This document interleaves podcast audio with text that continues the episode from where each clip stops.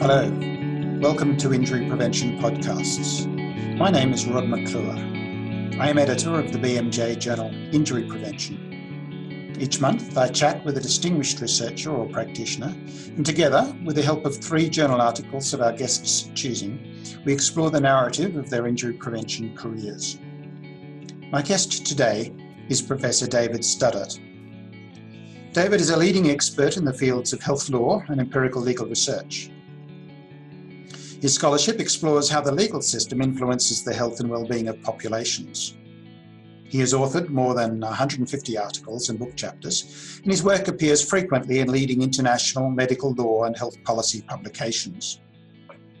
David is currently with the Stanford Law School in a joint appointment as Professor of Medicine and Professor of Law. Before joining Stanford, David was on the faculty at the University of Melbourne and the Harvard School of Public Health and he's also worked as a policy analyst at the RAND Corporation, as a policy advisor to the Minister of Health in Australia, and as a practicing attorney. Hello, David. Hi, Rod. How are you? David, you began your tertiary education, as I mentioned, in Melbourne, Australia, in arts law, I think it was. You're currently a Stanford professor in two completely different disciplines, and you're an associate editor of the journal Injury Prevention. Um, the first obvious question that strikes me is, is how did you get here? Was this a, a, planned career, a designed career, or, or one that happened by accident? This was not a planned career. Uh, there were many accidents along the way. Uh, there were many junctures along the way, and uh, I sometimes am surprised myself where I finished up. Uh, I was a, a, high school graduate who wasn't sure what he wanted to do, but uh, law seemed like the best option, um, and my parents certainly thought that was a good idea. Uh, I was a restless law student uh, and was particularly interested in policy. So when I had the opportunity as a young lawyer to work for a health minister, I took it, and I was very engaged both in in the policy side of that job. Um, uh, but also the health policy side of that job, and decided that uh, of, of, all the public policy areas that would that was the one that interested me most. So I headed to graduate school in the in the United States, intending only to do a master's, but I stayed on in the summer after my master's degree and and and did research for a, a professor, and fell in love with research, something that I'd not really been exposed to in any depth in law school. So I sort of stuck with it. I in, enrolled in a doctoral program at the Harvard School of Public Health and uh, spent four years there uh, and by the end of that, I was sure that this is what I wanted to do with my career. Uh, and I really haven't looked back since. Now, that explains how I became a, a, an academic and a researcher, but it doesn't really explain how I became an injury researcher. Uh, I sort of backed into injury research. Uh, I started working um, in health services research. Uh, I was interested, as you suggested in the introduction, of questions at the intersection of the legal system and the healthcare system. Uh, but the more I, I, I worked in the area, the more interested I became in injuries as a, as a discrete area. So as I look back on my career now, I, I can see that there's some coherence to it, but it certainly didn't feel like that as I was moving forward in time. David, there are so many interesting lines in there that'd be nice to follow, but but the very opening one, I used the word accident or designed when I when I started the introduction. It sort of relates to an ongoing debate in the injury prevention field as to whether accidents are preventable or whether there's a deterministic causal pathway that can be planned uh, and identified and, and intervened upon in the context of preventing injuries, i.e. that injuries don't occur by chance alone. Your career almost um, mimics that discussion in the, in the notion that you did, were interested in policy, you were interested in a number of things that one could look at as causally related to your current position, even if they weren't obvious at the time. Would that be right? Yeah, I think that's exactly right, Rod. And I like the analogy. This is like in the uh, automobile world, whether crashes or accidents are the right way to refer to these uh, events. You know, I think that I was interested in a number of things that that coalesced really well um, in in sort of research as a career. But I myself didn't know that. And looking back, I feel that some of my mentors knew that better than I did. Um, and you know, as I as I mentor um, uh, junior researchers now, um, I sometimes feel that I have that sort of perspective that they don't, which is that they have talents in certain areas that lend themselves very well to research. So, uh, again, I think it, it was in, in my consciousness, it was an accident, but I think there were other factors at work that perhaps made it a little more preordained than I realized at the time. I, I think you come to injury prevention from a slightly different perspective to a lot of injury prevention workers, and, and drawing on some of that different perspective would be something that I'd be interested in pursuing. But do you think there might have been a particular paper in the early days of your development that might have affected the way you thought, or at least allowed you to apply the way you thought to this new field? Yes, I was very influenced by a paper when I was a master's student. Uh, it was a paper written by my primary mentor, the person I mentioned, who I worked for as a research assistant prior to entering doctoral program, and the person who then became my uh, main doctoral supervisor, a man called Troy Brennan, uh, who is a physician lawyer uh, who really was a health services researcher uh, and as a young health services researcher became involved in a study called the Harvard Medical Practice Study. This was a large study of medical injuries in the state of New York. Uh, and what that study showed was that uh, medical injuries in hospitals were much more common than people had anticipated. Uh, and we know today that medical injuries may well be the most common form of injury uh, there is. Uh, but it was not well known at the time. Um, Troy was a young investigator on that project, published a paper that's now, I think, been cited over 3,000 times in the New England Journal of Medicine. And at the time, it made a big splash. I arrived on the scene several years after the publication of that paper. Um, I was taken by the grandeur and the ambition of the project the scale of the project. It was something that I'd never been exposed to before. Uh, and I was also interested in the fact that this was a physician lawyer uh, approaching a question in a new way. He was not a card carrying epidemiologist, injury prevention person, um, but nonetheless had made a very important contribution to the field. Uh, and that influence extended into my doctoral work. Um, uh, my main thesis papers were centered on a replication of the New York or Harvard Medical Practice Study uh, in the states of Utah and Colorado. So I spent three years working on a follow up study uh, that uh, replicated those methods and tried to see whether this was a uh, flawed or freakish finding or, in fact, whether the results uh, were robust. And what we found was that the rates of injury in those mountain states were very similar to the rates of injury in New York, a completely different uh, environment. And now about 12 other countries have replicated this type of study and confirmed beyond a doubt that medical injury is a very serious and prevalent problem. Uh, and a, a, type of injury that I think injury researchers until the 1990s had really not thought much about. Injury is a almost a catch-all, isn't it, for a number of different um, workforces who seem to be operating in slightly different domains within the general field of injury prevention. So your first paper uh, sets you off on, on, ex- exploring a new, a new area of injury. You've subsequently published in that space, and, and you yourself have moved out into slightly different areas of injury prevention. That's right. So uh, the doctoral work I mentioned a moment ago um, resulted in several publications, uh, probably the best known of which was a paper we published in Medical Care in 2000. Uh, and this was a, a, slight twist on the medical injury uh, investigation. What we did as researchers were abstracting charts and determining rates of medical injury in Utah and Colorado, we went out and collected malpractice claims data. Uh, they're, they're relatively small states, and we were able to get all of the claims that pertain to the, the sample year of the medical injury study. And what that allowed us to do was to look at the relationship between the incidence of medical injury and the propensity of injured patients to claim uh, compensation for their injury through the tort system. Uh, and what we showed was that this was a very lopsided relationship, uh, lopsided in two ways. One is that many people who suffered medical injury did not, in fact, proceed to file a malpractice claim.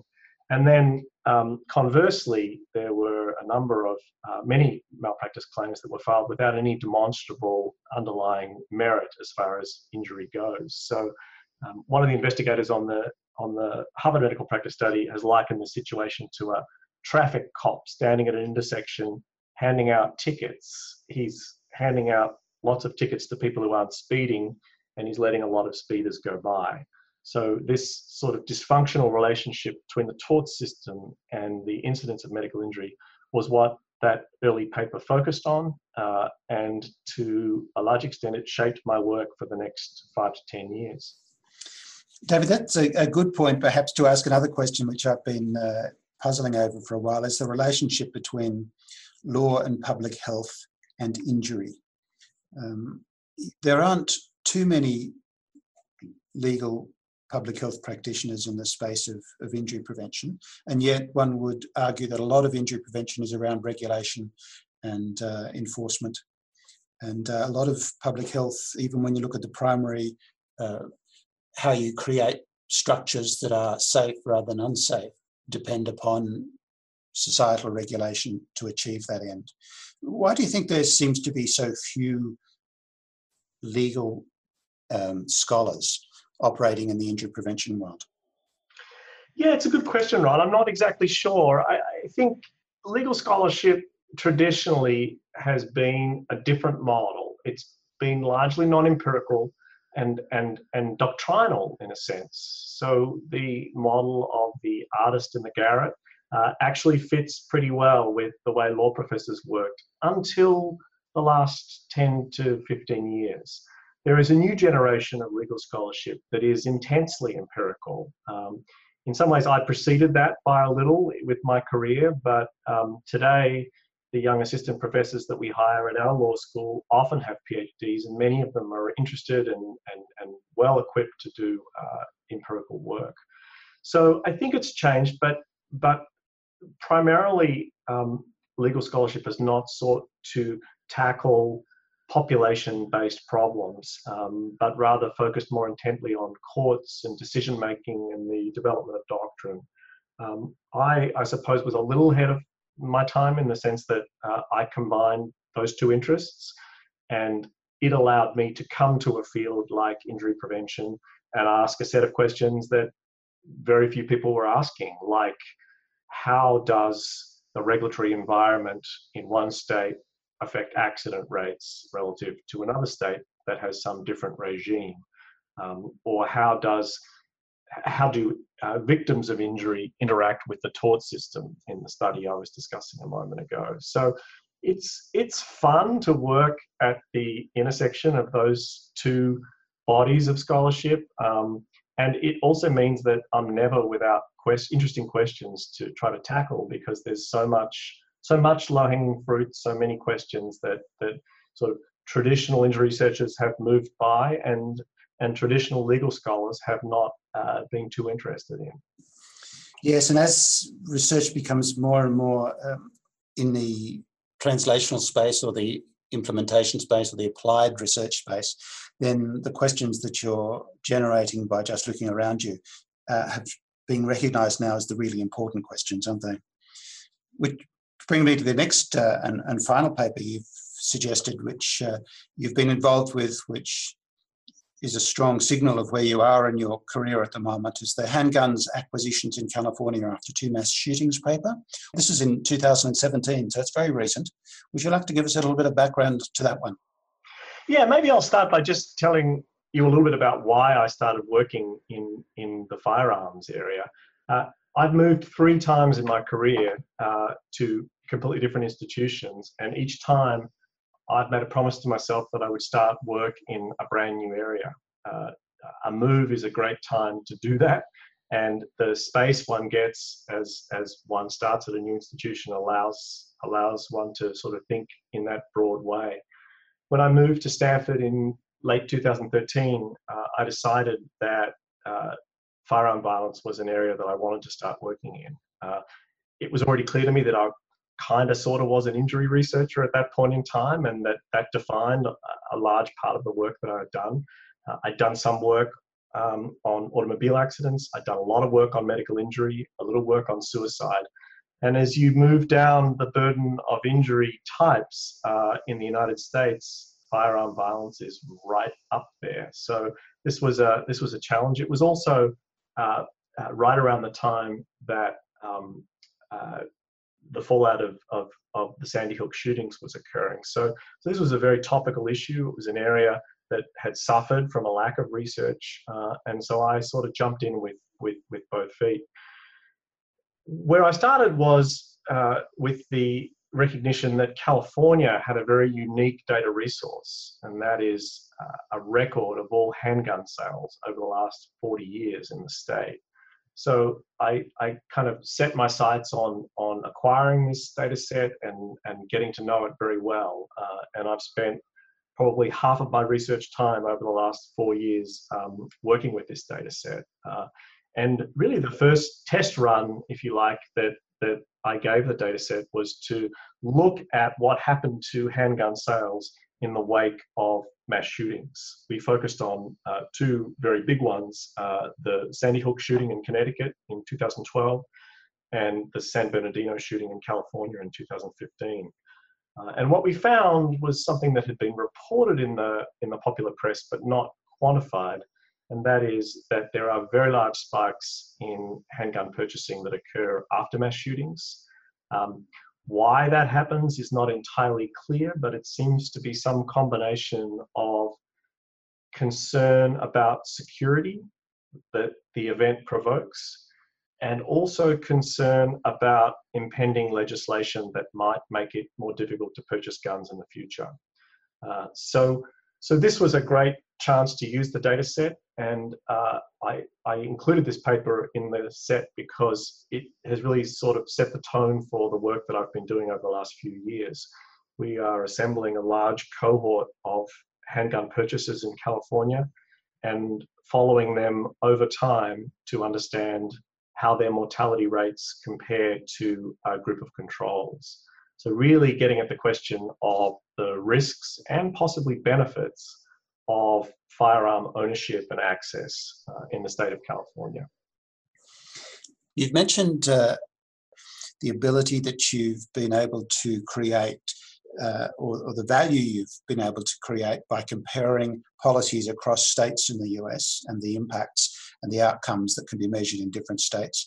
You also measured the value that you have been able to gain from moving quite dramatically between systems um, from East Coast US, Australia, West Coast US, and how that allows you to rethink and revisit and perhaps change your perspective or your direction or your, uh, explore new opportunities. One of my personal interests for the last little while has been to look at comparing and contrasting between systems and given that uh, you need to be looking across very large distances and, and often internationally in order to look at different effects of complex societal interventions.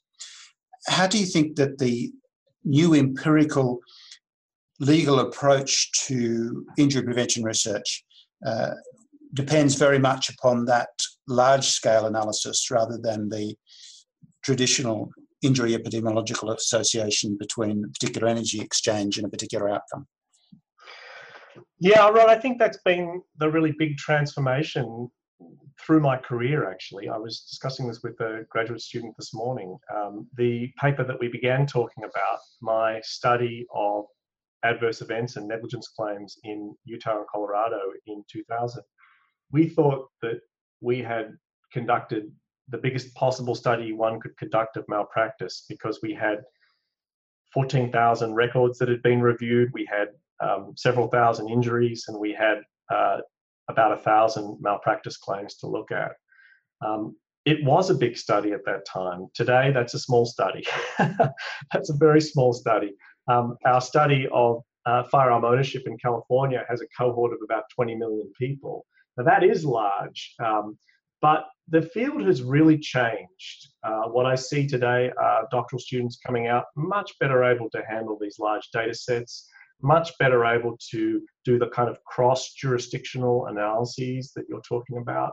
Um, Now, the old saw used to be that if one wanted to achieve that kind of scale, one had to trade off depth and, and nuance and insight.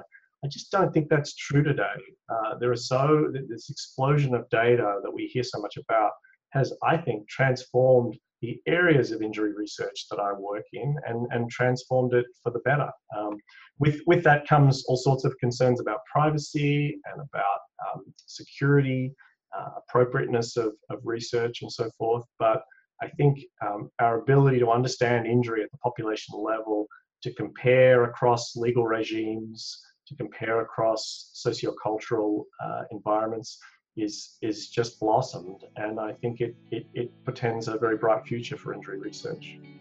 That's a nice point to leave it, I think, uh, on the future of injury research. Thank you very much, David. Uh, your generous allocation of time to this conversation has been very much appreciated, and I'm sure not only by myself, but also by future people in that stage of their career when they're deciding whether to go left or right or, or, or straight ahead.